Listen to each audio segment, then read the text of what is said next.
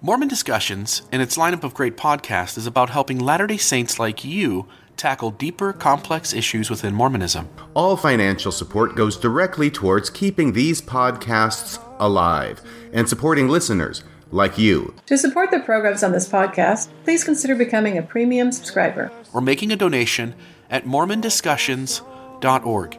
Again, that's Mormon Discussions, plural with an S on the end, .org. Donate today and support programs like Mormon Discussion, Radio Free Mormon, Mormon Awakenings, the Mormon Wellness Project, Mormon History Podcast, Marriage on a Tightrope, and others. If these programs benefit you and you want to see these continue, please consider making an annual donation starting today. All donations are tax exempt inside the United States and go towards keeping the podcast alive. Mormon, Mormon Discussions and its lineup of great programs, helping you navigate Mormonism one episode at a time. And now, on to what you've been waiting to hear.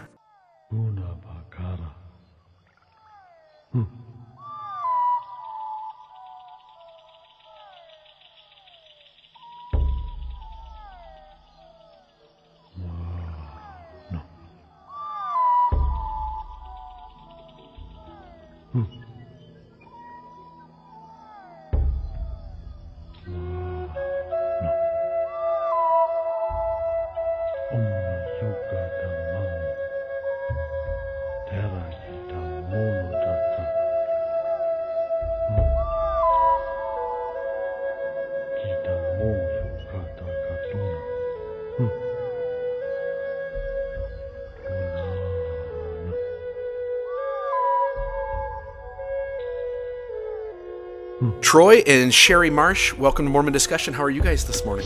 Hey, we're great. Thanks. Thanks for having us on. Yeah, no problem. Uh, so, for the listeners, just to give them maybe a little bit of background, so there's there's two Bill Reels. One is the Bill Reel on Facebook, and the other one is the Bill Reel on the podcast. And uh, there, there's reasons for that. I won't go into that here, but uh, Troy, you've been you've been a listener to the podcast. You've been uh, a follower of of the things I write on Facebook, and and obviously, you see me on Facebook putting out posts and trying to encourage the LDS church to acknowledge its messiness and to deal with it uh, head on. And, and in doing that, I put out posts that, uh, that sometimes are, and often are, controversial or feel like maybe I'm poking the bear a little bit and and often you're coming on um, and, and, leaving comments, which I appreciate. By the way, I want listeners to interact, and, and, nobody has to agree with me. Generally, the only time I'll remove somebody is if they are um, personally attacking or uh, continually using bad language. Those are the kind of the two things that that'll get somebody kind of banned, and, and usually you'll get a warning first. But that's never been the case with you. What you've always done is come on and kindly, softly disagreed and offered more of an Eastern way of approaching Mormonism, but never really got into detail. So we wanted to have you on today and have your wife Sherry on with us and talk a little bit more about what that interaction looks like between you and me and what you're pointing to. And so I wondered if maybe the two of you would start us off just giving us a brief bio about yourselves, and then we'll jump into the conversation. Sure. Um, well, first off, Bill, I, I highly respect uh, your your scholarship and and I, I, I read and listen a lot because of that, and uh, so I uh, I, I re- rarely ever disagree with uh, your content, um, but um, sometimes the uh, the indication is is is completely different than what I'm what I'm about. So. Um, just a brief uh, bio about my my upbringing. I, I do have Mormon pioneer ancestry. Um, let's see, my uh, my wife was born in Omaha, Nebraska, winter quarters, and while my ancestors were there making hand carts, and uh, uh, in fact, uh, one of them that was there uh, was called back from uh, a, a ship on on route to South Africa, uh, of all places, um, called by Brigham Young. Uh, when the Mormon Battalion became uh, uh, the, they started their march. The 500 men left winter quarters. Uh, my ancestor came back and and was was actually uh, and prior to that he was actually a bodyguard to uh, to the prophet Joseph Smith, and uh, made his uh, residence out here with Porter Rock- Rockwell out here in Rush Valley, which is kind of where we are right now, Grantsville, Rush Valley. Um, so yeah, my roots go deep, and um, uh, you know, it's uh, you know my my ancestors came from England, and uh, I'm holding in my hand a, a, a, an old Book of Mormon that they brought over. It looks like it's a sixth edition or something like that, and another book called uh, John Bunyan's Pilgrim's Progress, all in good shape, um, good condition. So, um, yeah, I, I come from Mormon stock and um, I'm very, uh, uh, what, what you say? It's proud of my ancestry and, and there's a lot of uh, deep feelings that go there. So, Sure, sure. Yeah. Sh- Sherry, just maybe tell us a little bit. Like, so uh, my understanding is you're not a member of the church, and I'm just curious. Besides the connection that Troy just mentioned, um, is there any other connection to Mormonism? And if not, maybe just also share maybe a little bit about yourself. Um, yeah, no real connection to Mormonism myself.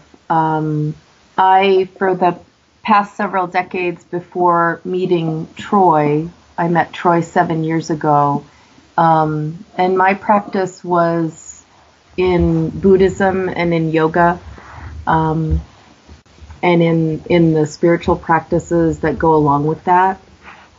And at the time, I found that fulfilling um, although there was always something a little missing that kept me seeking.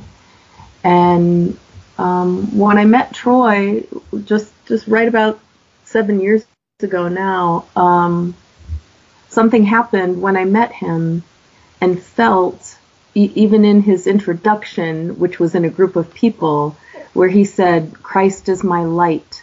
and something happened in that moment um, that that just something opened up in me. I would say that that then set me on a little bit different course. Um, I kind of consider myself outside of any conventional religious labels, but more searching for that feeling that I felt when something grabbed a hold of me when Troy said, Christ is my light. Something grabbed a hold of me. And um, my my path now, and it's a path that I share with Troy, is really about um, seeking and pointing to that, whether you call it the Holy Ghost, Holy Spirit, different cultures call it different things, but it's that personal experience of something that is not quiet, but is on fire and awake and a real personal connection with the divine that goes beyond whatever kind of language you can even really use to describe it. And, and I'll and I'll just say you're hitting on something that as we go through this conversation, and I'm going to ask you guys questions. sure. Um, as we go through the conversation, I also hope the listener doesn't mind us getting into a little bit of Eastern thought. Um, I, I will say that Sherry, when you say like I don't like people call it by nif- for different names, and I don't know what kind of words to put it in. I, I sometimes think that the closer we get to the truth, the less ability we have to name it. Amen. Right? Say it. Say And- it right and- there. exactly. And so, as you point to, like, I can't really, I can't really describe it. It's called lots of things. I- think that approaches the truth closer than those who claim to know the very center of it. Um, and, and I'm stammering not because I'm having trouble framing my own words, but because I'm trying to put these in words that the listener can understand. If the listener, most of the listeners are going to be progressive or ex Mormon, and the listeners may be to some extent familiar with voices like Richard Rohr, uh, John Shelby Spong. Uh, and again, I'm picking out liberal Christian voices, Rob Bell, um, Jordan Peterson. And those guys are all very different. They're they're extremely different. If you were to get them in a room and say, "What do you think about this topic?" This topic, they're all going to have different answers. But in some ways, each of them recognizes that the truth is unspeakable, it's undefinable, and the closest they can get to is to tiptoe around the edges of it.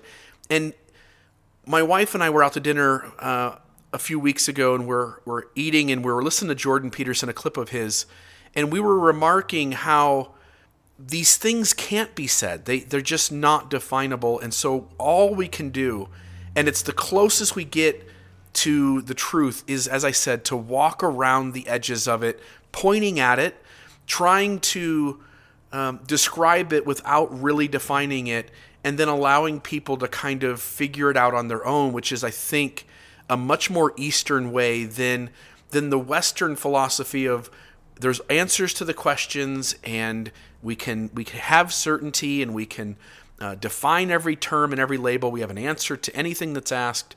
Uh, it, I think the Eastern way is a much more ambiguous, but I think it's also uh, more real. And and so with that, I want to ask you, uh, Troy. I want to. So you're a Mormon. You've got the Mormon heritage. I'm assuming at some point you grew up in uh, some level of orthodoxy and perhaps held some level of orthodoxy yourself. And yet, when Sherry says that she met you, um, you already were using different language. Can you maybe walk the listener through how you moved from orthodoxy, or at least being around it, to taking on more of an Eastern thought? Yeah, yeah, it's it's a it's a great question. Um, I I think it was around 1999. I mean, I let's go back to my mission. I, I served in South Africa. I actually uh, went to Johannesburg and served there in 1984, 1985 during the time of apartheid, and um, fell in love with the people there. Fell in love with Africa. Um, I had wonderful experiences uh, with with teaching the gospel. Um, I felt uh, a, a felt relationship with with with Jesus Christ. That never left me. Um, I came home um, from my mission uh, just longing to go back. I mean, I remember what prayer one night, just tearful prayer. Just Lord, send me back. Um, and uh, you know, I got married, had had I have three beautiful children, uh, married in the temple, um, did everything that a true blue Mormon would do, and um, and one one day um, I I was just feeling like I was stuck, like I was on a spiritual plateau. And uh, maybe you remember the the talk given by President Kimball, where where he said that we're we've been on plateaus long enough, and and that just kind of rang in my mind, and I I literally felt like I was on a spiritual plateau where I couldn't uh, move off or, or, or, or rise higher. Um, believe it or not, this was the this was right in the early onset of the internet. So anything that I could read was uh, was through books usually, and um, so I uh, I literally uh, prayed for a rope, um, and literally I that that was what I asked for. I said, Lord, please send me a rope, a metaphorical rope uh, to get up, get me off this spiritual plateau, and um, interestingly, things started happening to me after that. Um, it felt like my heart started to open up uh, more. Um, there was just more joy. Uh, things became really, and you, you almost have to learn a whole new language in order to understand things. And like like you were saying, um, I did turn to Eastern thought. I did turn. I, I didn't know what I was feeling. Um, it was so strong and so intense that, um, yeah, I, I wanted to know what this essence was that was literally causing my body to tremble and quake. Literally, any time that my feelings would intensify, uh, either the love of God or the love of my family um, music played a big role in that, where where the music would would would touch my heart, and uh, the emotions would intensify, and I literally would start to tremble, and um, kind of reminded me of uh, you know Lehi. Uh, in, in, if you read the first chapter of the Book of Mormon, um, he saw a vision, and because of the things which he saw, he did quake and and shake exceedingly. Um, I had no idea what I was, what was happening to me. I, I, I didn't necessarily seek it. other than asking uh, a humble prayer for God's help. And uh, literally, a book fell into my hands. Uh, a friend insisted that I that I read it, and the book that I, I read was was by a by a man named uh, Bradford Keeney, um, and uh, the book was called Bushman Shaman, about the Kalahari Bushmen in, in Africa, in Namibia and Botswana. And when I started to read that, um, wow, um, the trembling started again. And um, believe it or not, in the in the book they talked about a rope to God, and that rope is the divine connection that they use in in their whole community for healing and for um, you know it, it's like their church they, they, they come together once a once a week for dancing and singing and um, the strong doctors the, the shamans there would uh, would have this relationship um, in the form of a song which would excite and arouse their feelings which would then transport them into a uh, not a trance-like state, but a, an excited, um, ecstatic state that's that's exquisite and, and full of joy. And I, as I read these this, these experiences that, that Bradford Keeney was going through as an anthropologist and and a, a shaman himself, um, I I knew that my prayer had been answered, and um, you know I didn't just walk away from Mormonism. Far from it. I I actually went with new eyes and and a new heart. And um, uh, yeah, it, I haven't looked back. It, I, it, it's like I tasted something that was so sweet um, that every day since then I've I've I've longed for it. I've hunted it, and I hope this makes sense to your to your listeners. But uh, you know, it's it's it's funny when the Bushmen, uh, you know, the Bushmen do not talk about um, their beliefs. Uh, beliefs are not important. Mm-hmm. What they do talk about is usually something they, they, they, they do a lot of absurdity. They they they keep everybody at the same level. If someone is if someone brings home a, an eland from a hunt and, and they're proud of it, um, the others will tease them and say, you know, something like, uh, what'd you do? Find that at a dead animal? Or, you know, something to, to kind of keep them on a, on a level playing field.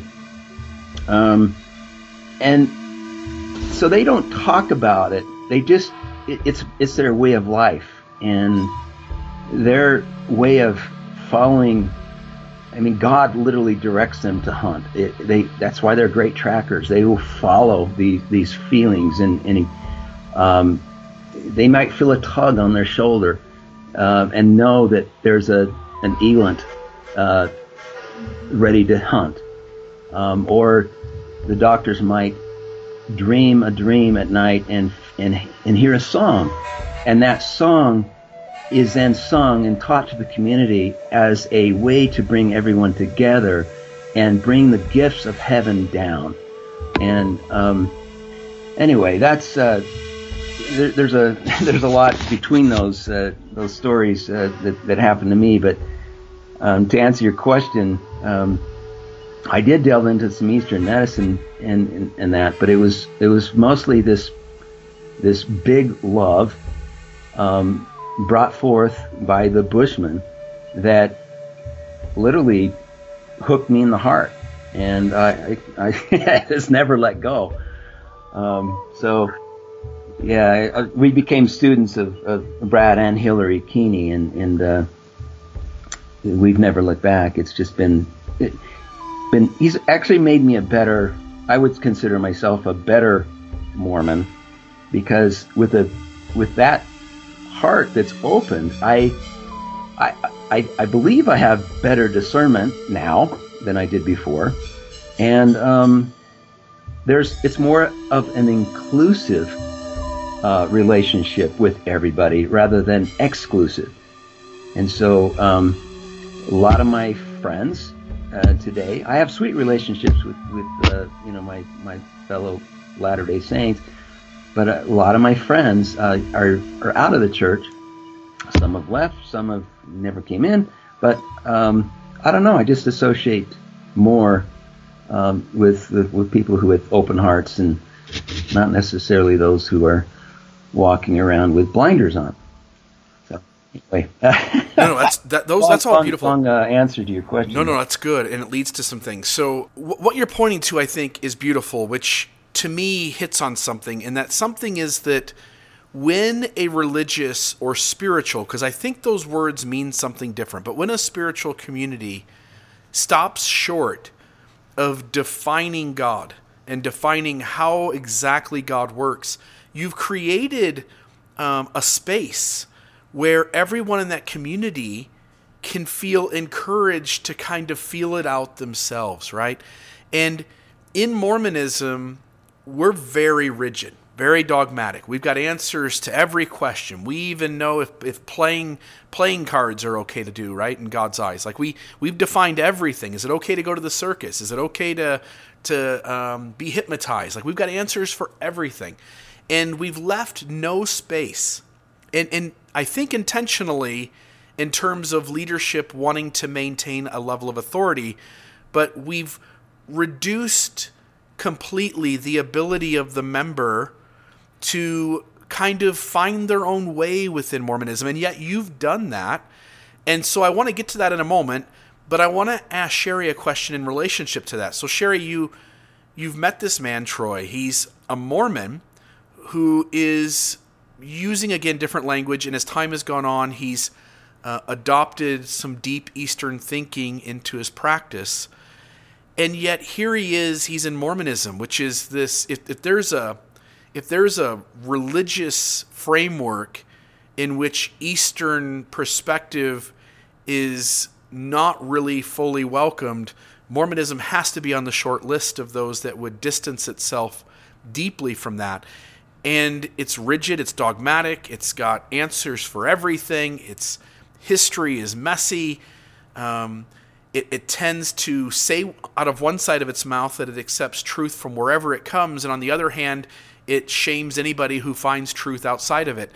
And so, my question to you is um, Was it bewildering to you? Was it, was it strange to you that here's this man who's using Eastern practice who wants to stay or participate in a religious perspective that seems to, at its core, be the very opposite of that? Does that make sense? Um, kind of, sort of. I'll do my best to answer, and, and you can redirect me if you want. I mean, um, certainly when I um, met Troy, um, I realized quickly he was an unconventional Mormon. Um, I realized that there were a lot of things, even though in in one way you could say we were on completely divergent paths, but in another way it it became clear like we have more in common in our spiritual paths than anyone might imagine. Um, you know, when I met him, I was living in another state, and it, it was it was not on my list of top ten things to do to marry a Mormon and move to Utah. And that was, you know, a little bit of a ha ha joke, and my friends kind of wondered if I was half crazy, um, I suppose. But what what happened um, again in my life was it, it was kind of like getting struck um, by lightning, maybe by a miniature lightning bolt, but um, and and things started happening and awakening in me, including some really mysterious things that I hadn't experienced before that made it very clear to me, yeah, you're going to marry him and you're going to move to Utah, despite maybe what logic or common sense might have told me I was going to do with my life at that moment.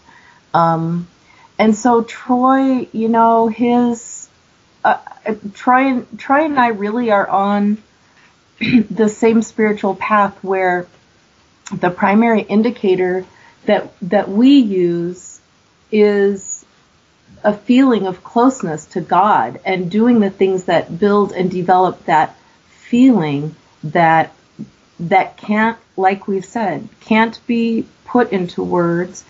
Um, and when you were talking earlier about that, that you feel sometimes like you there are no words to go there and you're tiptoeing around the edge. Um, and I would say that the more you try to put words, the more you distance yourself from it. And so Troy and I, our our goal isn't to define the truth, it's to be in relation to spirit and to be in close relation to spirit and to be in a, a joyful, ecstatic relationship because when you get really close, that's when the power of the Holy Spirit, the Bushmen, the Kalahari Bushmen would call it Nom, when when that spirit is on you, that's what transforms. That's mm-hmm. what heals. That's what turns sorrow back into joy. That's what rebuilds damaged relationships in the community. That's why the Bushmen come together and they dance. They sing and dance and clap. And that's what transforms them. And so Troy and I have that in common. The desire that that every day to have a close relationship with divinity that has nothing to do with understanding or defining or words, really. It's about the immediate felt sense of unity with the divine that has been um, experienced in cultures around the world. And I'm sure it's been experienced in the Mormon culture. Um, as well as lots of other religions. But certainly myself, and I think Troy too, we're not trying to put that experience inside a Mormon context. The, the bigger context of connection to spirit, love of the creator is, is the primary context and everything else is. Yeah. And that, I think we've, we've talked a little bit about, uh, the primary indicator um, in creating our own spiritual reality. Um, because, and I, I, I, would refer also to uh, the works of uh, Gregory Bateson, one of the most brilliant minds in this century. Um, Bradford Keeney was a, was a student and, and actually learned more um, than, than Gregory, and he, he became a cybernetician, a, a psychotherapist in family um, family uh, therapy wrote books, um, wrote a book, a thesis called Aesthetics of Change, and um, highly recommend that to to any of your listeners. It's an, it's an incredible um, dissertation on on how circularity works instead of linearity. Um, you know, the Bushmen are circle people. Hmm. Um, we, and I include myself in that, because it's very difficult to become a circle person. Um, you, you, we, we think linear, linearly, uh, cause and effect, but um, this circularity uh, is is extremely important in creating our our spirituality. And if we take truth as the primary indicator, um, then our and then and then turn to our mind to, to help sort that out, what happens is it starts to re-indicate itself. Um, truth, false, good, bad, um, you know, moral, immoral, uh, you know, it, it's it, judgment, non-judgment. Uh, so all these dualities um, start to play out into our lives, and um, it literally becomes a ground, a framework on which our choices become limited because our framework is limited. And what happened to me um, in that prayer and in in in, in subsequent uh, experiences was um, this framework of love. Uh, the Bushmen call it the big love, um, and and it's different than Eastern thought. And yes, I have studied Eastern thought, but Eastern thought and Buddhism um, which which Sherry studied for so many years, um, is is very self oriented. Um, it's very the mind can do this. It's uh, versus versus a, a bigger expansion where where like Jesus said, you have to lose yourself to find yourself. We have to get small in order to have a relationship with the bigger, vaster mystery. And um, once you tap into that, um, it's easy to fall back out. But once you tap into it, um, if it, we we call it God hooks you in the heart, um, or shoots an arrow of love, just like Cupid. Um, it it can those those arrows can get dirty. They can, eh, but you have to clean them. So so that relationship with the divine experience um, isn't necessarily fostered by a lot of discussion or reading a lot of books or material because it just if you do that and you're trying to find truth through books, you're you're creating a, a, a ground that sometimes is very difficult to unlearn. It's very difficult to come back and get on that that main line, um, straight narrow path, whatever you want to call it. Um, it's uh, but but it's it's so fascinating. It's so fascinating. Um, this this adventure we call life. Um, anyway, I wanna, yeah, I want to ask yeah. you. No, I want to ask you a question. So, um, listeners who are stuck in a Western way of thinking, or this, even the Bushman ideology, the the the concepts that you're sharing from that, it's going to seem so foreign that listeners are going to be like, ah, that's just crazy stuff out there. I'd rather yeah. I'd rather stay in the data. I'd rather stay in the facts and hash out the history and and so some listeners and again this is no offense to you because I understand exactly where you're coming from. Some of the listeners are already probably tuning out like, ah, it's just a bunch of hullabaloo.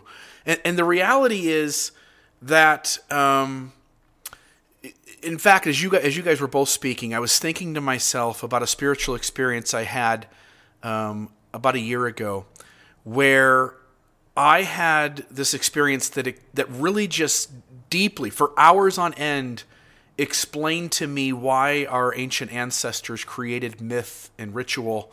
And Sherry, as you pointed to, like there would have been grievances in the tribe, there would have been people hurt by each other, and these myths and rituals would have given us an opportunity to forgive and to connect to a bigger source and to be more unified. And anyway, I could go off for we could have a, a two hour discussion just on that kind of a concept, but the listeners are so stuck in modern day Mormonism isn't working, it's messy, help me sort it out, help me stay, help me go. And what you're pointing to, Troy, is like that whole debate almost seems useless to you. And you mentioned linear thought, which I think the listeners grasp. But you mentioned that the Bushmen use more of this circular thinking. Could you maybe just, in layman's terms, kind of lay that out, or, give us an example or something, so that people have something kind of kind of to grab onto and say, like, here's what he's talking about.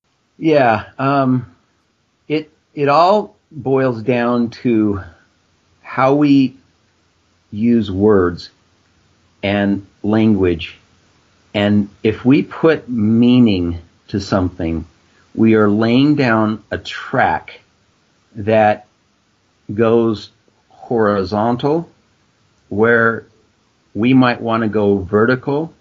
And I'll, let, let me just say this. I, everyone in the entire world seeks something that sometimes is very difficult to grasp. We seek it. We don't know where to find it. Um, the spiritual engineering is there, and it the the custodians of this of this knowledge um, is was was found in in these ancient cultures. Uh, the Bushmen, who, who are sixty thousand years old, their their wisdom um, has transformed many different cultures. I mean, you got the you got the African slave trade who, who came and, and and and began, you know, they, they the more or the the missionaries came and and introduced them to uh, to Christianity, and what did they do? They brought they brought something else inside their religion. They got religion, and um, if you look at the sanctified African American churches, they worship in a completely different manner than, let's say, um, the, the the LDS people. Um, and I'll, I'll just uh, mention if you you you probably have these notes on your desk somewhere, but the minutes of a sacrament meeting 150 years ago are exactly the same as they are today. Okay, talk about stuck.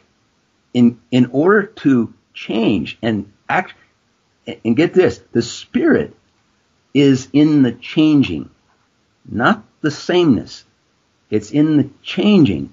And so things have to be changed up. Um, so just, just a note, that's yes. very counter to Mormonism.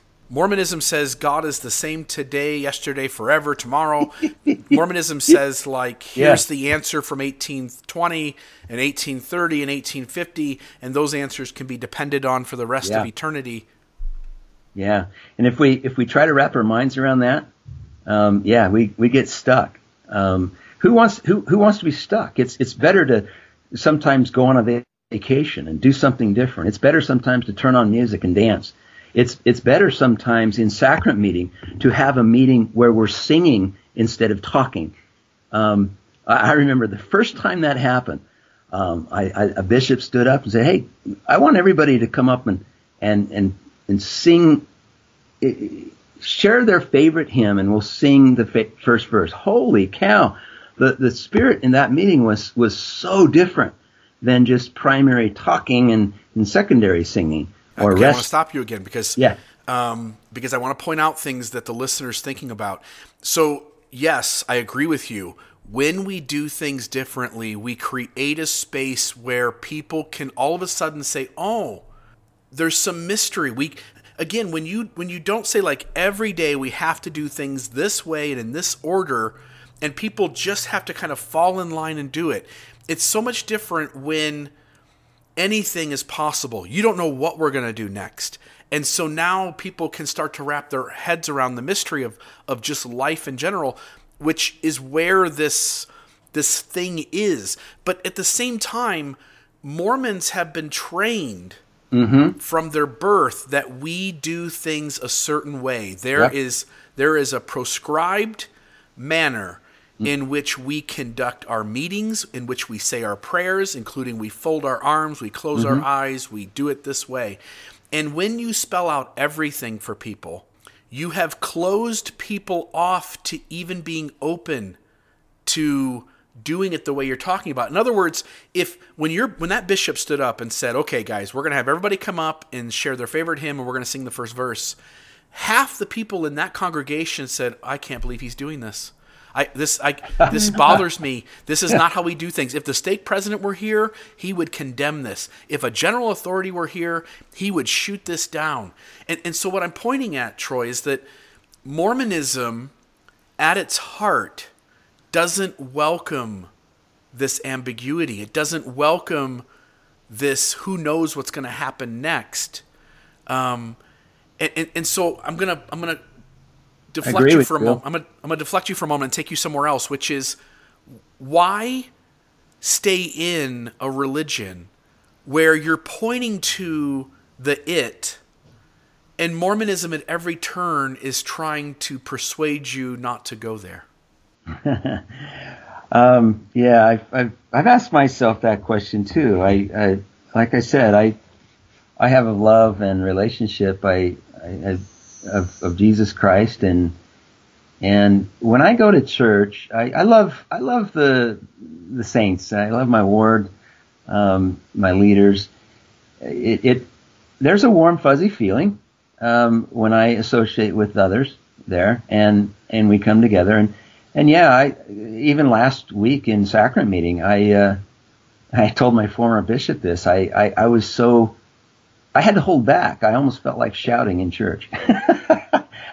that's just that's that's the feeling coming we're up. We're not allowed to do that there. I know, so I, I, I withheld that. I'm not. We're not allowed to wiggle in church. You know, no, hold your arms and be still. No. That's that's what we call reverence. But but what happens when we're we're feeling so much joy that we just want to? I, I mean, sometimes we do it when we're eating dinner and we have some food and we look at that food and we go, oh my gosh, look at this, and we wiggle a little bit and and we enjoy the the the, the meal, the taste of it, and the sweetness of it. so yeah, ch- changes. Let, us go back to that change for a second. Notice what happened happened when President Monson died and President Nelson came on board. Okay, there is a changing. There's a transition. What what happened during that time? A lot of changes are being instituted, and and, and you could feel it ripple through the church.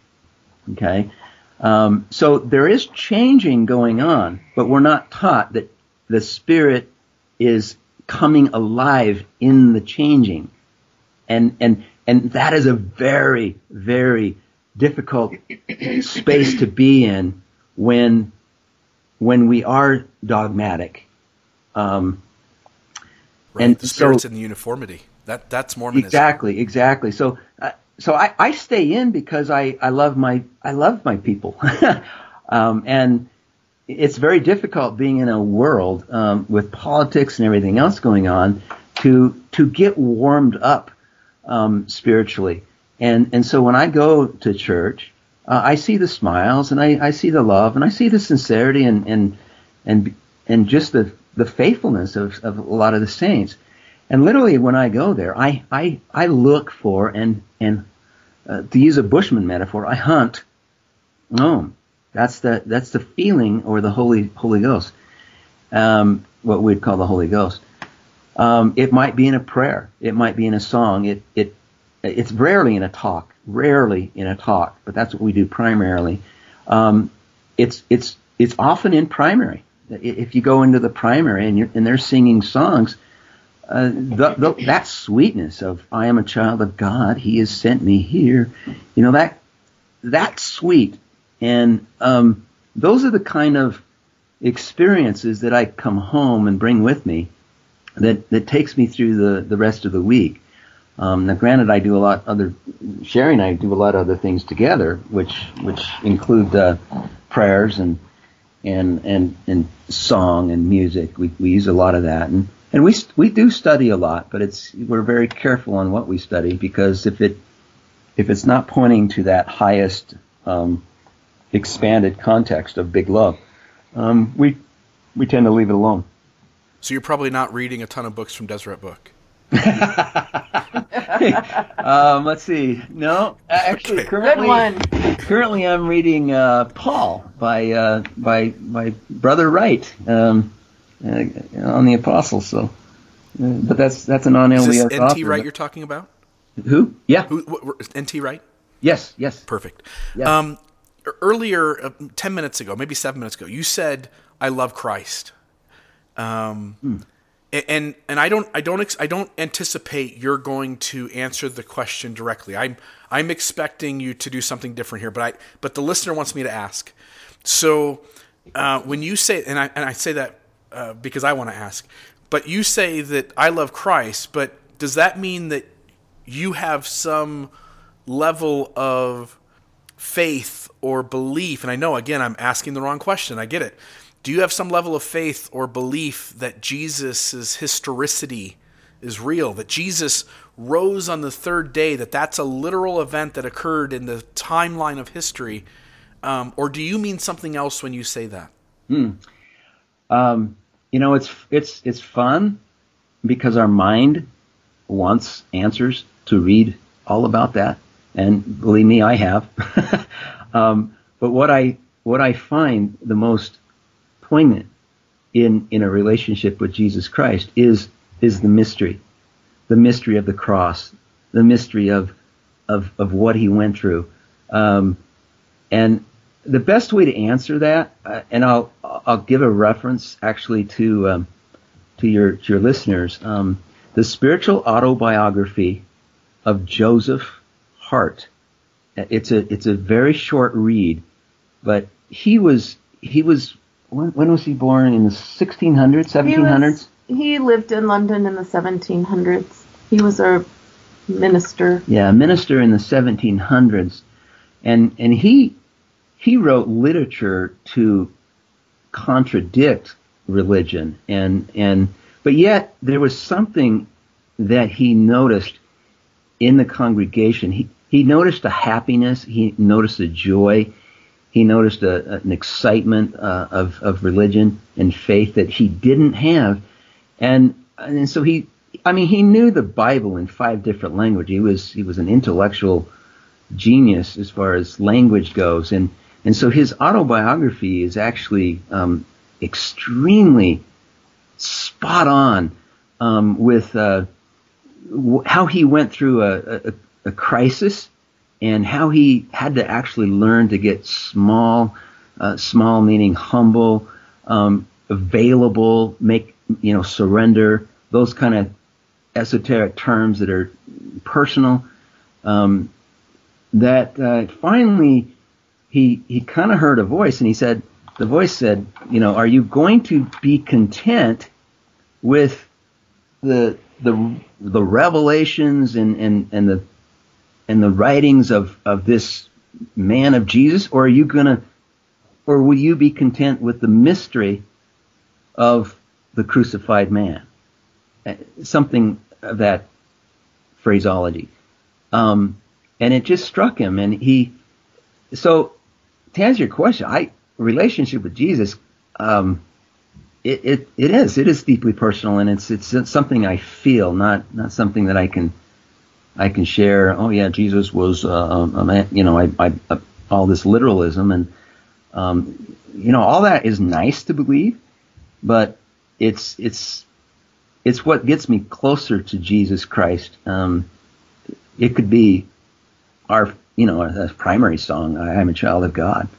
Uh, it could be, uh, it could be a sanctified African American song, old gospel song. It could be uh, something the ex-slaves came up with. You know, it those songs that are so heartfelt that there's actually a trembling sometimes in the voice, and that trembling, that that that is the um, that is the spirit coming forth uh, as a gift of song, which literally um, gives you that experience of closeness with divinity. And it, it, may or may not come with visions or knowledge. That's not the important thing. The primary important thing is the feeling um, in the heart and the heart to rise. Um, the Bushman would say the, the, the, the mind has to see through the heart. The Eastern uh, philosophy would say the mind is gravity. It has to sink down into the heart. But the belly, the belly has to, the belly has to rise. The, the, the, the, the gnome um, in the belly has to wake up and, and warm up and rise to the heart. So, um, it's, it's kind of like, you know, heaven and earth coming together, um, where we are the vehicle and, and the main line, the rope to God is literally shaking us, it's exciting us. It's and and that relationship is not something in the future. You are actually experiencing it now, and that's why the dance and that's why um, trying to hunt this gnome, trying to get back into the heat of things is so critical because it literally cleans you up. It it cleans you up. It keeps you healthy. Um, if you hang on to words and meaning, um, and and and you you're concerned about whether or not Adam had a navel, you know, um, you're just you're just going off on paths that eventually are going to de- be dead ends. And, and you said that, and I thought, yeah, yeah, questions like "Where's the Garden of Eden?" and you know, is it in Missouri? and right, we get so lost in that stuff. Um, you yeah, said earlier we, we that you priesthood uh, lessons all the time. I just like right. shake my head. It's like, folks. it's it's how people demonstrate in Mormonism that they're connected to God in the right way is by raising your hand and giving the answer that's always been given. Right? It it it's so it's such a barrier to real spirituality and um, you said earlier, like I rarely find the it in the talks in the church, and it's because in the talks in the church we're all standing up, going, "I know." I know the Garden of Eden is in Missouri. I know that Jesus has blue eyes. I know that, you know, and we lay out all the things that we know. And and the reality is there once you've done that, you've left no space for any mystery. Um, yeah, I and, want to chime into what you're please. saying. Um, Amen, Bill. About about the mystery because I think it's true not just in Mormonism but almost all religion. at some point, even even religions that start with a, a very pure and true, sacredly ecstatic connection with God, they almost always eventually start trying to define that mystery and start trying to create rules that that don't it's not the same as having that originating experience. And they try the more we try to define the mystery the further we get from it. And so in you know in answering that question about you know is do we believe Jesus is historically accurate or is the Bible historically accurate or is the church right on this point or that point all of those like intellectual questions take me further away from the feeling of spiritual warmth, spiritual connection to the holy.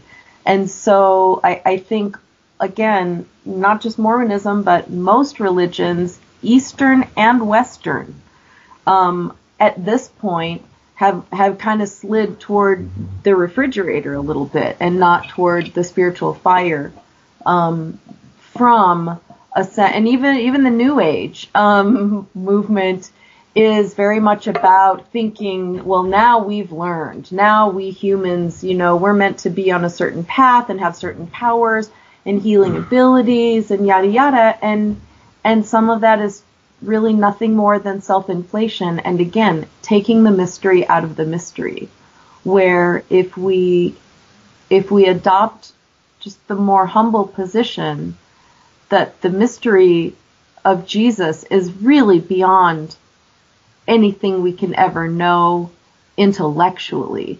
The intellect isn't big enough to comprehend it. Our human intellect, it's just not. But we can have a relationship with divinity. We can have a relationship with that mystery, all of those mysteries of Jesus, of God, and it's that relationship that can become re- recursive and repeatable to be able to get on our knees in prayer or to sing a song of praise that uplifts our heart and uplifts the people around us that moves the energy that brings the healing and then the deeper feelings and the deeper connection that you know saints of all religions have have stumbled into when they've been pierced by divinity Beautiful. Um, in fact, I've got, I want to say something back again about Mormonism, and then I want to ask you, Sherry, about what your spiritual walk looks like. But as you said that, what it brings up in me is that um, we want to tell our, and again, I'm going back to the listeners who are trying to uh, think through the ideas that the two of you are sharing while also trying to wrestle with this faith tradition that they've they've either have been in uh, and still are in, or have been in and have been traumatized to the point where they've stepped away. And in Mormonism, our leaders say, Listen to us, and we have the answers. And the reality is, and again, this is offensive. I, I know, like, I've, again, I'm already in conversations with my local leadership who's getting word from higher up leadership that at some point I will no longer be um, counted as a member of my tribe by that leadership. So I'm, i want to be careful how I say this, but I also want to be matter of fact, which is when our leaders stand up and say, Listen to us, we are the source of light, and here is what that light looks like. They, they not only are, are missing the mark in doing that, they're also being a barrier and blockade to the real thing that when you say, Look at me, I have all the solutions and trust anything I say, and anything you think different than what I'm saying, that's not safe. It, it not only um, isn't on the right track, it poisons the well. And um, it, it misses the inspiration, Sherry, that you're talking about. And I just want to make note of that. So now I want to ask you because you're not Mormon and you're connected into this mystery in your own way, in your walk, which I think is important, by the way. Everybody, I wish a thousand of us could stand up and say, I'm just doing this my way, and here's my way. And you can adopt part of my way, or you can do it differently. You can do it completely differently. You can use parts and pieces. But, Sherry, like, as a non Mormon, as we're having this conversation, what does your spiritual walk look like? Like, what do you, what are the things that take up your day? And then when those things take up your day, what are the things that are um, on your mind as you're going through those spiritual practices? Hmm. Um, okay. First, I want to respond to the thing you just said. Even though I'm not a Mormon, I want to respond to the thing that you just said about the church leadership. Um, and I want to say something to people out there that are maybe struggling with their faith and should I be in this church or not in this church or that sort of thing make your primary distinction your relationship with God, not your relationship with the church and its leaders. And I, I agree with you that there's a sort of um, poisoning or getting off track that happens if the focus is on what is my relationship to the church. It's easy for me as a non-Mormon to say, who cares? Because the church is not the same as your relationship to the divine and don't get the two confused. And I think in not just Mormonism, but in many churches, lots of things can happen that conflate those two things that make you feel like, well, if I'm not in a perfect aligned relationship with my church and all of the constructs of that church, that maybe there's something wrong with my relationship with God or Holy Spirit. And that's not necessarily the case and you've got to you've got to choose. Everybody's got to choose what they're going to put primary. And if you if you put the church primary, that's one path. And if you put your relationship to God primary, it's a different path. They might be parallel, they might not be parallel. That's for whatever who who knows if that debate even needs to take place, but you've got to choose. Is your is your primary relationship and focus going to be God or is it going to be the construct of the church? That's my feeling. As a non-Mormon, of course, it's easy for me to say things like that. Um, but I haven't seen any any church that I would choose to affiliate with the church over affiliating with my relationship with God, where um, it, it's it's just completely different. I, I hear that, and I want to give you a chance to talk about your spiritual walk, but I want to interrupt here for just a moment because this is so again representing the listener. Um, like once they've taken back their own inner authority. Again, in earlier stages of life, we depend deeply on the outer authorities of our tribe. Mm-hmm. And as we mature, as we spiritually grow, we begin to see that there are authorities inside our tribe that get things wrong there are authorities outside of our tribe who get things right. And then at some point, we just like take back our own inner authority. Like, I'm just going to go with what my gut tells me to do in spite of all these various voices in the world. The, the trouble inside Mormonism, for instance, if I go to LDS.org right now, which is the church's website, on the very front page, there is a talk called Do Not Leave the Savior. Mm-hmm. Um, when you read that talk, the entire talk is do not leave the church. Hmm. it the church has conflated the two. And you you pointed to that, Sherry. Like all religions tend to do that. Like we are the path and we are God and our voice represents the mind and will of God. So and if you do anything outside of our path, you have distanced yourself from God. And Mormonism I think more so than most religions. I think all religions have a level of unhealthiness. Some religions have some real deep unhealthiness, and I really think Mormonism is one of those. Um, Mormonism will, at every turn, conflate the two and shame anybody. We, we have no healthy stories in our religion of people who leave. Every story we tell of people mm. who walk away right. are Mm-hmm. shameful mm-hmm. stories. We don't make it possible for someone to, in their deep spiritual walk with God, to walk away from Mormonism and maintain their dignity with the relationships they had with people. And and so I just want to make note of that because the listener is going to be feeling that right now. Right. Because I think you speak to a truth um, that that you just have to take back your inner authority and you just have to do the spiritual walk your own way, and you have to stop letting these other voices um, tell you what that walk should look like. But I'm simply saying for the listener that man is that hard, and it comes with pain, and it comes with more trauma imposed by our religious system, and they are hurting from that happening, and they're begging our church to come up with healthy stories and to make safe space for people to do things their own way, even if that means they leave, um, but to still be connected to the divine. And again, every story that comes out of the church is if you leave the church, the church is God and you have left God. Um, so I just want to make note of that. Uh, so again, I'll turn the time back over to you. I do want to hear kind of what that spiritual walk looks like and how how as as a as a listener who's a Mormon who's still going to church every week, they I want them to hear like how different it can be done. And so I just want to get your thoughts on that. Well, um, my life has changed radically in the last six or seven years. Um, meeting Troy and moving, you know, leaving my previous life, my Buddhist group, my friends, and all, and moving to a new area happened at the same time I formed a connection with the spiritual teachers that Troy had been studying with, which is Brad and Hillary Keeney.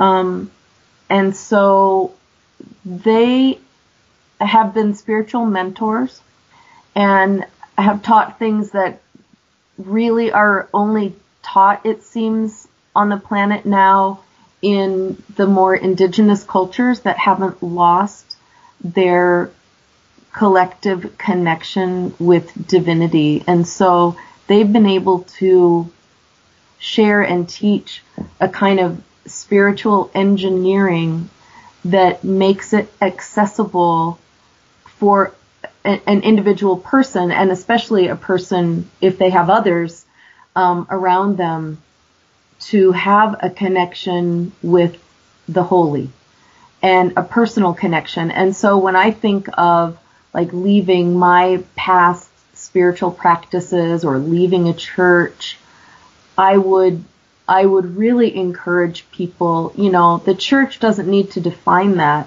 for people. Y- you need to define that for yourself, but I met a lot of people here when I first moved to Utah who left the church and when they did they they sort of did leave God. Like they didn't keep an active spiritual life. And so that's what I would encourage for people is you don't have to be an LDS church member to have a relationship with spirit and you don't have to be any church member, although you might choose to be. Um, so for me, my connection is is more along the lines of what the Kalahari Bushmen are pointing to, or what the Shakers um, down in St. Vincent in the islands. Um, their connection is through song.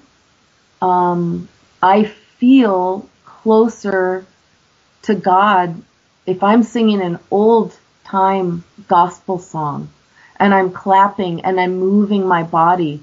So there, there are ways of finding that union. This is, it's, it's again really hard to put into words. I'll just say our, our teachers, the Keeneys, have mentorships. And so we have spent a lot of times with them and with them in a, in a small community where talk is not the primary thing and determining a set of beliefs is not a part of it at all. It's about what does it take? What have the saints done throughout history? I don't mean the LDS saints, I mean saints of all religions. What have they done that's actually brought them into the presence of God so that when they maybe don't have a church around them to tell them their direction, they're not just going by logic. They're not going by their mind or their beliefs. They're going because a rope to God is pulling them like it pulled me here to Utah despite my better judgment. And so my, you know, my spiritual life looks like singing and clapping and getting my body into a different rhythm than the same ruts that maybe it gets accustomed to. And we often do this together, Bill. It's uh, it, it actually creates a. Uh, it, there's a metaphor that the Keeneys use called the spiritual temperature, and if you and, and you know you look at a temperature and you get you got the freezing Arctic, or you have uh, you know the heated temperatures that uh, that you can go back and forth. The um, most most people um, don't know how to get heated, um, like like the indigenous cultures do or did. A lot of them are going by the wayside, but um, Brad Brad and Hillary Keeney know how to take an individual or or a group into the heat, and um, you know if you if let's go back since the since the listeners are mostly LDS or ex-Mormon, you're your stake president. What what if? Let's just consider for a minute. What if instead of asking questions and trying to answer all those questions that we know there's no answers to, we know we know what questions those are. What if, or, or at least not there there aren't answers that reinforce the faithful literal view. Right, right. They're, they're just not, and and they know that. And so, um, but what if? And you, and you use the word safe space, okay, or or space for understanding to take place and so forth. What if we, we got rid of the words and what if your stake president took you by the hand and you just and, and looked you in the eyes and and you both opened hearts and you were both soft enough to be able to come together and and just say, you know what? Let's just invite the spirit to be with us right here and right, right now. And and what if we just waited there? And what if we turned on maybe a, a little bit of fascinating rhythm? What if we were standing and maybe swaying a little bit back and forth a little bit, back and forth. What if, what if that fascinating rhythm started to turn into a little bit of, of uh, song, and and you, and you felt the, the, the fire in your belly start coming alive. Maybe your your breathing starts to change.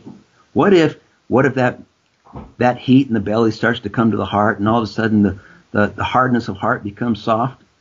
In other words, it it requires a leader with a rope to God, with the what what we call sacred vibration, the Holy Spirit, okay, that when there is interaction, usually a, a hands-on interaction, um, or or th- that is felt. That is what's going to melt down the barriers. That's what's going to feel uh, uh, help others feel so included, not excluded. Um, I remember a, a, a, a blessing given to me by my stake president when I was going through some hard times, and um, he laid his hands on me, and and literally my body started to rock back and forth, and and that's just how my body feels the spirit, and uh, it literally got me rocking. I I almost apologized to him, said sorry, I I, I mean I I can't help this, and he goes, ah, that's that's just somehow that's that's how some people uh, manifest the spirit. And um, I have no idea what he said in that blessing. The words were not important. What was important was that sacred vibration. The um, and, and, again, we we we call it the Holy Ghost, the, the priesthood blessing um, that comes through you. So that sacred space actually has to include an invitation for the Spirit to come. And and sometimes we just have to shut up and listen and and not get sidetracked into the um, the war on words or or definitions or or or the limited frames of reference. These are so so small frames of reference in in relationship to the the bigger ineffable mysteries. Um, so yeah, um, so consider that. I mean, the next time your stake president invites you in, and just hey, just just sitting quiet for a while and good and, luck. yeah, yeah. Right, right. I mean, those those things don't happen because it's it's not really taught. It might be taught on the pulpit, but but it's like okay, go home, pray, read your scriptures, fast, all that stuff. But But then we, we go to church and we do the same thing. We talk. We, we'll have a prayer. We'll have a we'll have a hymn. We'll talk, and and and I, I love the sacrament. That's a time when when when you can think about those those things uh, that we think about during the sacrament meeting. But then we talk some more, and then we have a closing hymn, and then we then we go talk some more, and and it's and rarely is the spirit really churning or moving like like you would see in the. I mean, we we we often go to the um, the, the Baptist church uh, in Salt Lake City. Pastor Brown can can shout a mean sermon, an unbelievable sermon, and the and the choir is just electric. Um, we leave there sometimes just feeling so so so clean and vibrant. Um, it, it's just amazing to feel the difference. Um, and and uh, uh, let me let me just indicate also um, the recent 40th anniversary of the of the of the priesthood, uh, the blacks getting the priesthood, and what what happened there was was a special meeting, and w- what was primary there? I mean, if you were watching the Twitter feeds, it, it was going crazy. People were listening to the music and the and and the rhythms and the and the songs of these beautiful people singing their hearts out. Uh, I, I, I saw the Twitter feed. People were going crazy. They were, oh my, I, I want more of this. and we just don't get enough of it. We just don't. Um, yeah, it's like it's like the the truth of what we've been talking about today. It's like the people are trying to push it in, even as some of the leadership is a complete barrier to that. Now, so I want to talk to a couple things you spoke at, and I, will probably take up a few minutes here. I, because I want to speak to something that I think listeners need to hear, and and you and I going forward, kind of in our relationship, I want you to understand me better as well. So I hope you can tell from the conversation that I'm I'm not as binary or deeply rooted in the Mormon debate as I lead on on Facebook that makes sense. I hope that makes sense. I, yeah, I can feel that. Mm-hmm. So, but the trouble is, I am fully ready, and, and I've had experience in this mystery. And the trouble with Mormonism is that its leaders seem disconnected from even seeing this kind of conversation as worthwhile. So the reason I'm pushing back on Facebook or the reason I do podcast episodes where I say, like, you said this and this doesn't hold up, the reason it's important is because until a religious system can see that it's providing the answers actually does the opposite. In other words, it would be nice, like you said, if my stake president could do what you suggested. The trouble is that there's no space in this church for a member of the church to be measured where that measurement doesn't include the beliefs that one's brain have uh, ascended to.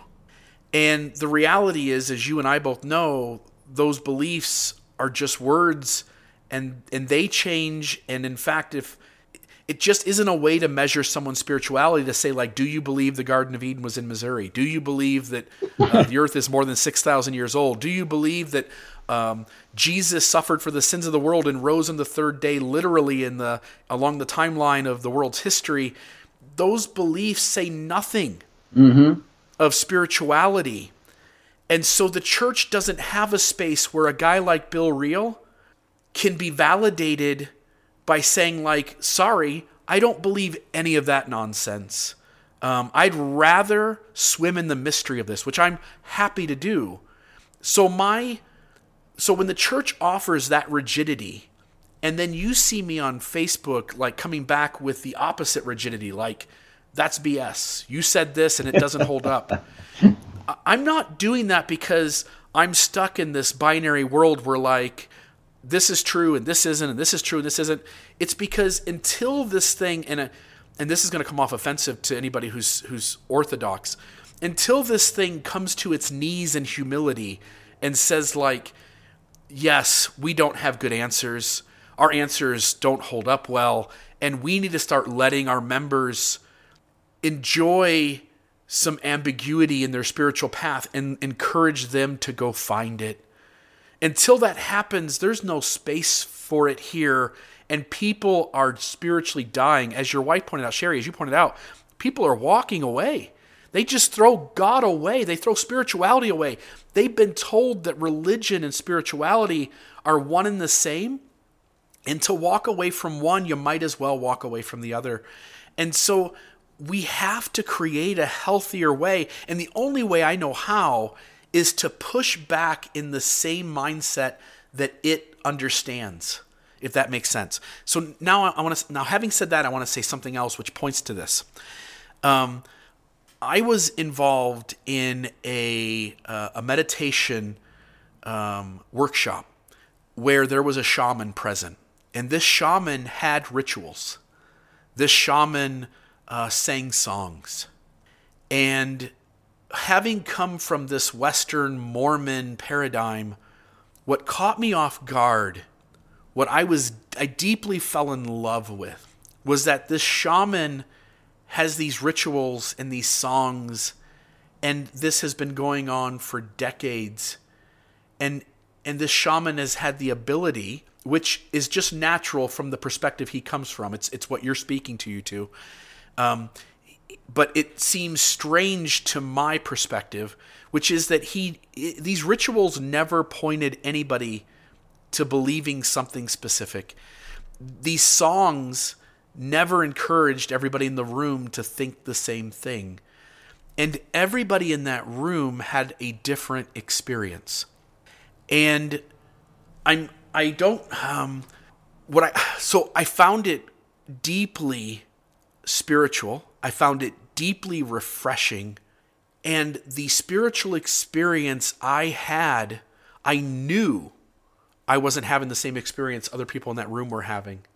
And Yet I also knew it in the, same moment that the spiritual experience they were having was just as valid and beautiful as the one that I was having. And until organized religion, and it never will, you and I both know this, this will just go to the end of time, this battle. But until organized religion can provide a space where people feel encouraged to like have some uniqueness and, and individuality to the religious walk and not feel shame for not toeing a line. Man, it just feels like we're so deeply missing not only the boat, but missing such a beautiful opportunity. Amen, Bill. Don't miss the boat. That's what I say. Get on the boat. Get on the boat. Get on the ship. You've had an experience with mystery of your own. And mm. the question really is for you and, and anybody else like that is what are you going to do about that?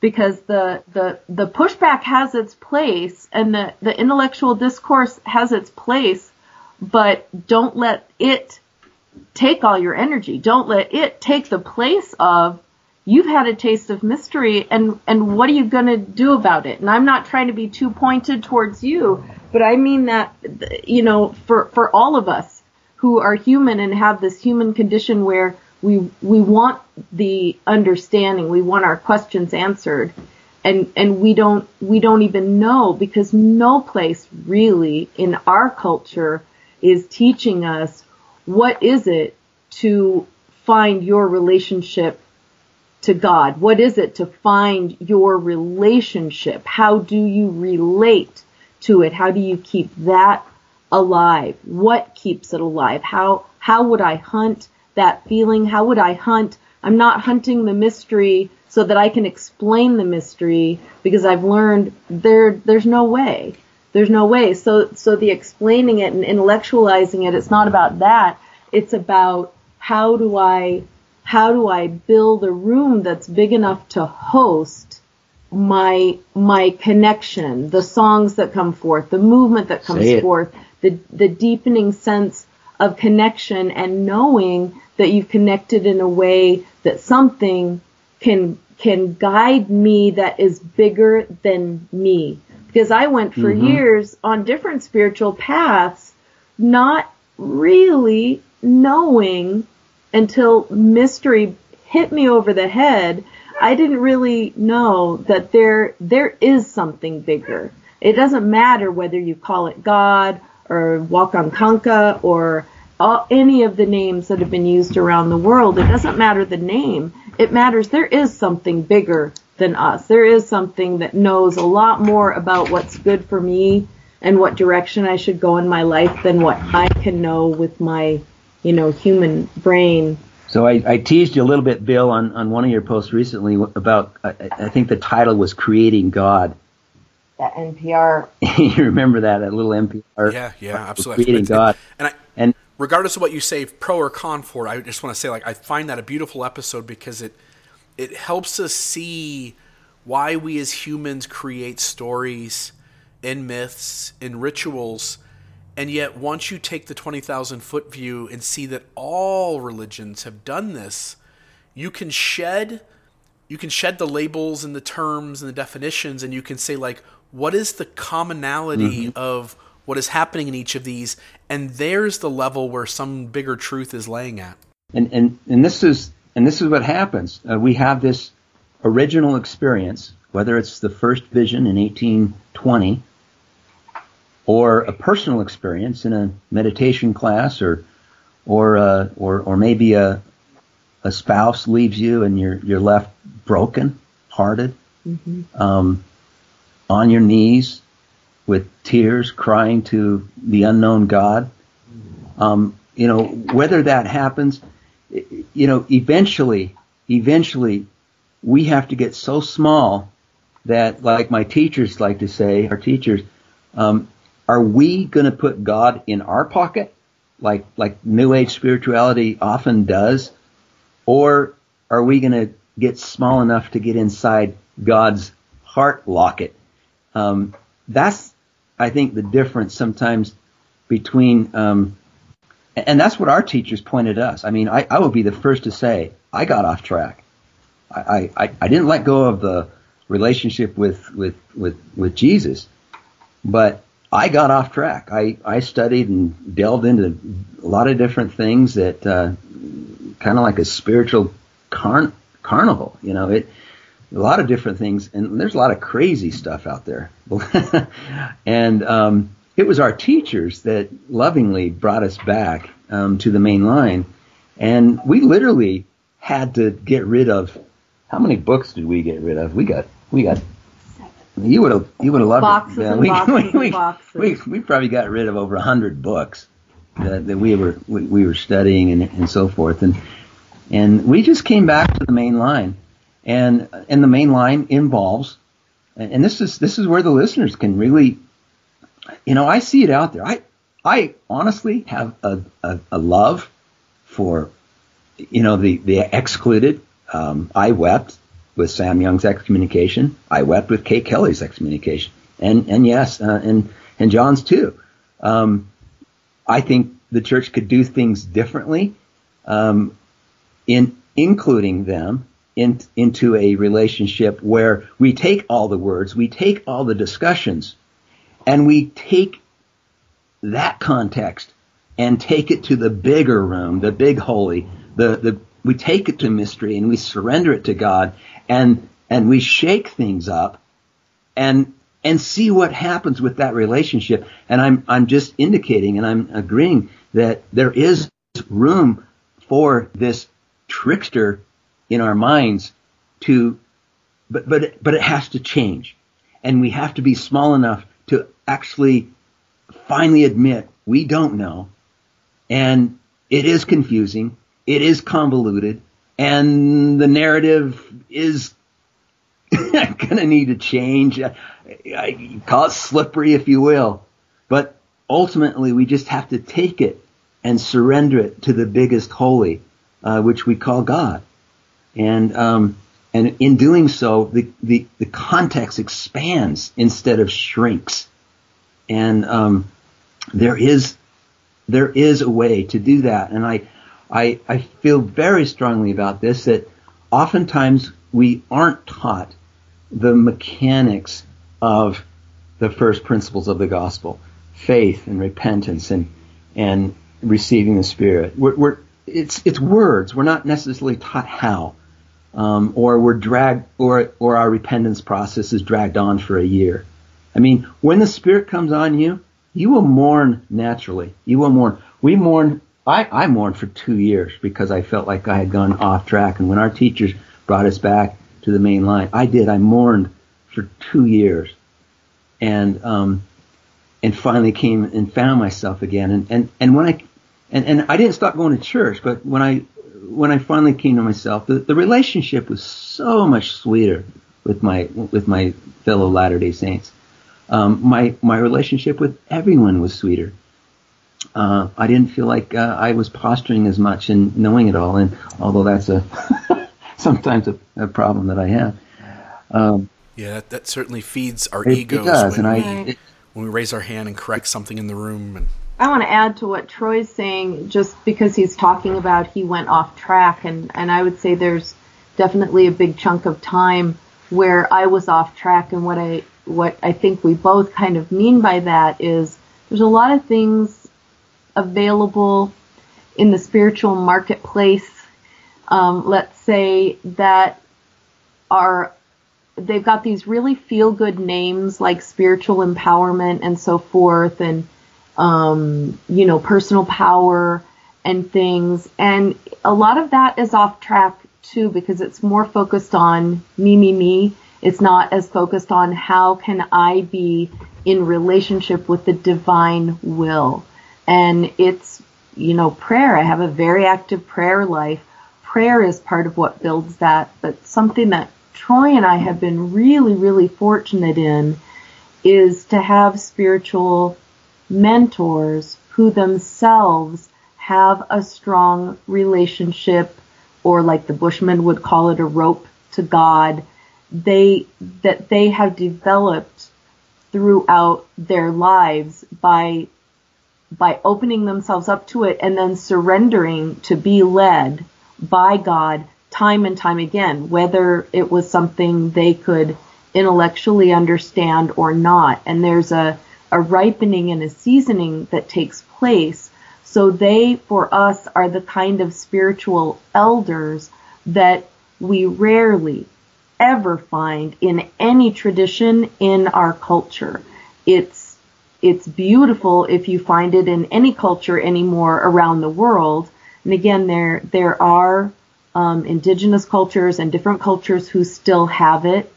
Um, without that, without a spiritual elder who actually is spiritually cooked and has a vibrant relationship with spirit to be able to have the discernment to help somebody who's fumbling along.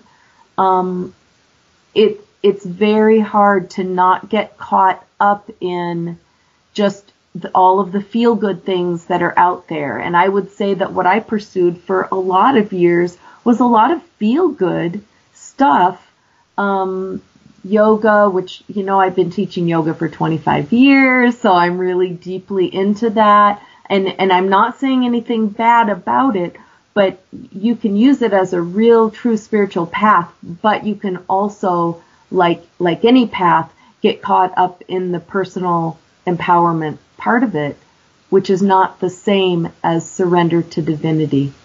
And so this path that we're talking about again, I'll just say we've been really blessed to have spiritual elders mm-hmm. who are the real deal, who have been able to be pointers mm-hmm. to us and say, get rid of all that spiritual mumbo jumbo books that you have and different workshops and things that you've been going to that are taking up all of your bandwidth and get back on the ship. Get back on the good ship Zion and that, that is going somewhere that you can't define because it is within the realm of spiritual mystery but you know it when you feel it and the seasoned teacher can almost smell it to help you know, you know, when you're at the crossroads, you're either going to stay on the straight line or you're going to turn toward all the worldly stuff and all the distractions that all of us every single day we do it. Every single day I'm pulled into one distraction or another and then I have to get back on board the ship and get get back on the you know, you can call it the straight and narrow or all the different metaphors that we use, but basically saying, am I going to hang on to that rope or am I going to, am I going to let all the other worldly distractions come in, intellectual distractions come in, or am I gonna am I gonna get on board? And getting on board, you asked about my path earlier. Getting on board for me, when I'm when despite anything I might be going through in my life, when I find time to sing and praise God and thank God for for what I do have and even thank God for the the hard times, everything starts to change.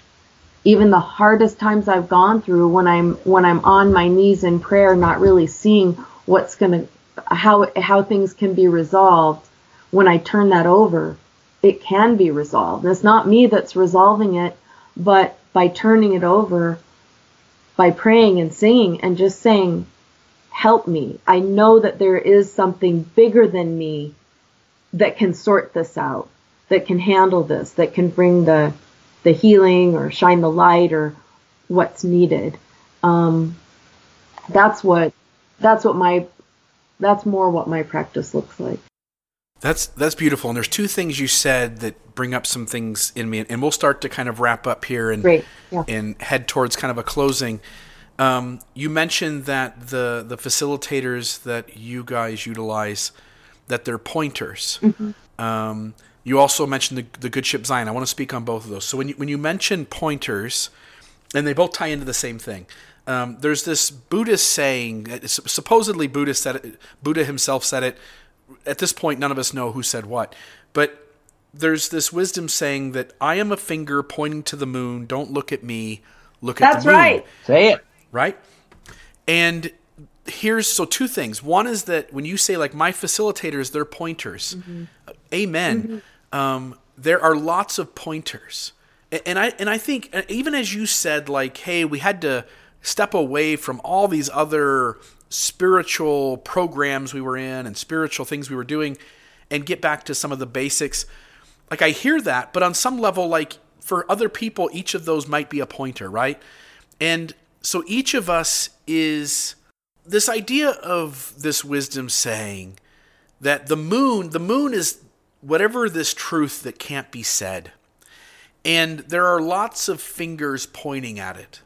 And as you point out, your facilitators, or as other people obviously have access to other options, other facilitators, other books, other programs, those are all pointers. But the moment any of them say, even say, I'm not the finger, I'm the moon, then you can know immediately that something's not right. This isn't, this isn't uh, this isn't approaching the Yes, truth. sir. This isn't approaching Yes, it. sir. That's Yep, right. Say it. Right. So again, as you mentioned, the good ship Zion, as a Mormon, what I've been told is that the Church of Jesus Christ of Latter day Saints is the good ship Zion. Stay on the boat, don't get off the boat. And the trouble here for the listeners, as they need to hear this, is that Mormonism tells you it's the moon. It tells you, it doesn't say we're a finger pointing to the moon and go look at the moon. It says we're the moon. And don't don't dare look away from us. Um, again, the moment the finger claims to be it, it has missed the mark. And so, Troy, I wanna I wanna ask you because I want you to speak to this. And again, even in this conversation, I hope you and I sense to be in the tribe, we are not permitted to be fully vulnerable and authentic in choosing our words, right? Like we have to couch things a certain way. And I probably have already crossed the line in this conversation. No. And you and you have stayed on the safe side of that line. And we're intentionally, right? Like I'm like and again, I don't mean this as any offense towards you. I, this isn't good or bad. But you choose to frame things in a way that allows the authorities of our tribe to see you as safe, even if you're speaking to something that makes them deeply uncomfortable. and I, on the other hand, um, am, uh, I guess, at a point in my life where I'm taking the risk, knowing what the consequences are, of saying maybe a little closer but even even on even on the wrong side of the line, I, I'm, there's no right or wrong again. But on the unsafe side of the line, according to my tribe, I'm still couching my words. I'm still hesitating. I'm still looking to choose my words carefully because I don't want to go full AWOL, right?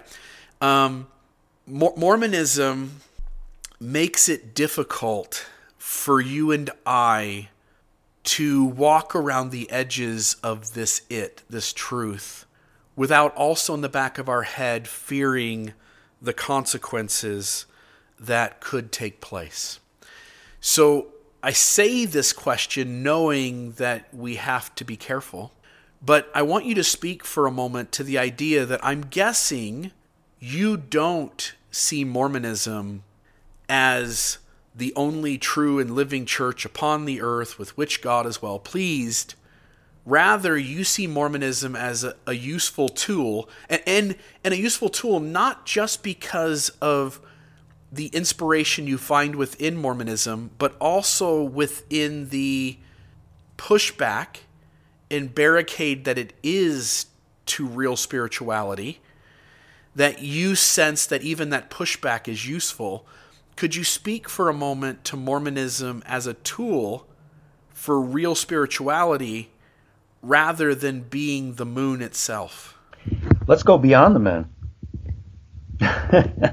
Let's expand the context of the finger looking or pointing to the moon and look at the whole relationship of the finger pointing to the moon, pointing to a ineffable creator um, that is myster- mysterious. Um, when I undefinable, yeah, it is, and I, I get this question a lot because they see how I I interact, and, and it's I'm I'm usually a little more lively than than some of you know people I mean. yeah. I mean, I, I'm a healer by trade. I'm, by profession, I'm a physical therapist, and um, you know I I'm around people all the time, so I I have to rely on I, will just, call it the rope to God, the, the Holy Ghost, to, to, to, really help me through the day, um, to help people through their issues. Um, so, so when people see that I'm a little excited or, or I'm, I'm, uh, my body is literally trembling because I'm in the feeling of a relationship with the Holy, um, that they see that is is quite unfamiliar with their you know close your or, or fold your arms and be reverent and don't wiggle. Um, that is foreign to them, and um, so speaking to your question, uh, where do I see Mormonism um, as a tool? Um, it, it is part of the whole, and we have to see it in a circular way. Um, if we see Mormonism as the whole, we've missed the mark, as you say. If we see Mormonism as as a tool, as a part of the whole, and if and and and I have I have I feel that I have used Mormonism as a way. I'm grateful.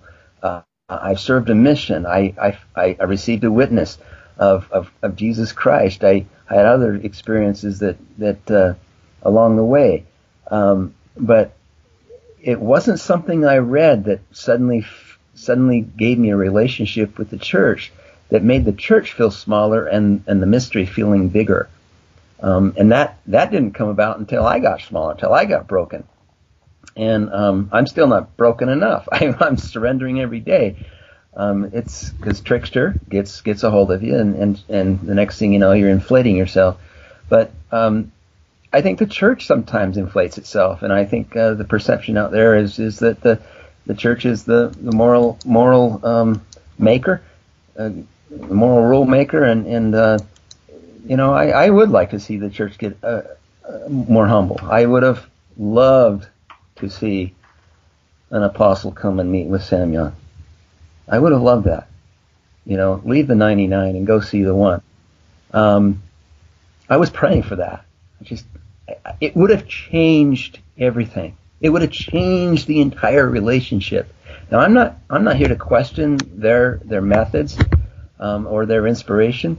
Um, I I will stay and and, and sustain that because um, we don't know the bigger ramifications. We don't know the bigger mystery of what's what's going to happen.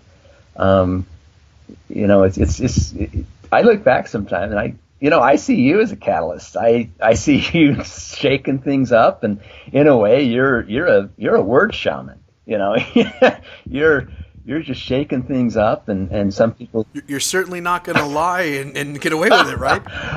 you know, and and because I have a disdain, not nec- uh, for for not necessarily disdain for words. I I like poetry and and, and song, but the one the, the words that that don't have the, the feeling behind it or the, the, the, the authenticity, as you would say it, um, just don't ring true. It just it feels it, it smells like stench, and and anyway, the relationship between Mormonism and the whole and, and the finger and the moon, there is something bigger and beyond that. And by the grace of God, I broke through that, or God pulled me through it. And I remember the feeling of that happening. And and this was before the you know the all the big talks about faith crisis and everything else. And I I went through it. And um you know it was maybe it was the year long series of dreams where the Bushmen would come and and talk to me and dance with me and sing with me in my dreams. And I, I knew I was going to Africa. And um it, it, it happened. And and um you know just so happened that um a 20 year marriage came to a came to a halt um, three days before I, I left Salt Lake City to go to the Kalahari, and um, mystery, mysterious things happened there. But it, it, uh, I I got a glimpse of the big big mystery that is just full of love. It's it, it includes everyone, um, animals, trees, creation um, black, white, yellow, red, doesn't matter. Um, it, it's such a big love that once you get immersed in it, you come out and that's what you want to do. You want to live in harmony with everyone. And then Trickster gets a hold of you and pretty soon things get dirty again. And I, I, I say that metaphorically, spiritually dirty. We get dirty and then we have to come and and hand over that dirt, like Sherry beautifully said, surrender it all, whether it's our words, whether it's our feelings, uh, you know, ill feelings, or, uh, you know, that's how sickness entered the world is when, when words and language started to um, unchange or or freeze the changing, and now we have form um, by in, by name by name by label by story by narrative. Um, those those kind of things need to change. So my relationship with the church, I, I, I love I love the church, and um, when I teach gospel doctrine, um, I I use that rope that that that primary indication to not go on to side routes, not go on delve into the controversies or or that, but I I do. I I, I like to keep things simple. Um, I, I like to say everything we we learn we learned in primary we we were wigglers in primary. We we would sing in primary. We had loving leaders that that just loved us back. You know, um, so you know those are the beautiful things of, of the church. And and I, I, I couldn't agree with you more though that there's there's some difficulty, there's some challenges, and I I, I know that our leaders are aware of it. You know the suicides that, that take place, the the faith crisis. Uh, the the leaving of, of a relationship of, of Jesus um, and the and the Holy Ghost. It just uh, you know let's let's bring back the songs. Let's bring back the dance. Let's bring back the rhythms and and the movement. And uh, I think that's really the spiritual engineering behind it. And uh, God, yeah, let's you know general conference. Let's stand up and clap I mean, there's no, there, Bill, there's no call and response in the church at all. There's no call and response. How, how in the world, you know, that's why I said I felt like shouting in the church one, one day. You know, if, if someone says something that, that you agree with, why not say amen? Why not say, say it? You know, we do that in concerts you know, we, we hold up our, our cell phones and, and, and, and the whole crowd's going because because the performers are actually feeding on this. Okay? I mean, Coldplay was a spiritual experience for me. you know? um, because because they're feeding on the crowd. It's circular. It's circular, but we don't have that in the church. There's no circularity. It's linear. We don't even clap after a song that makes you weep. Obviously, we're we're right on the verge of being out of time. I simply want to say that um, you say I love Mormonism. I simply want to say, and I, I think you would agree to this. Mormonism is one finger pointing among a billion other fingers, and no more true. Oh, amen.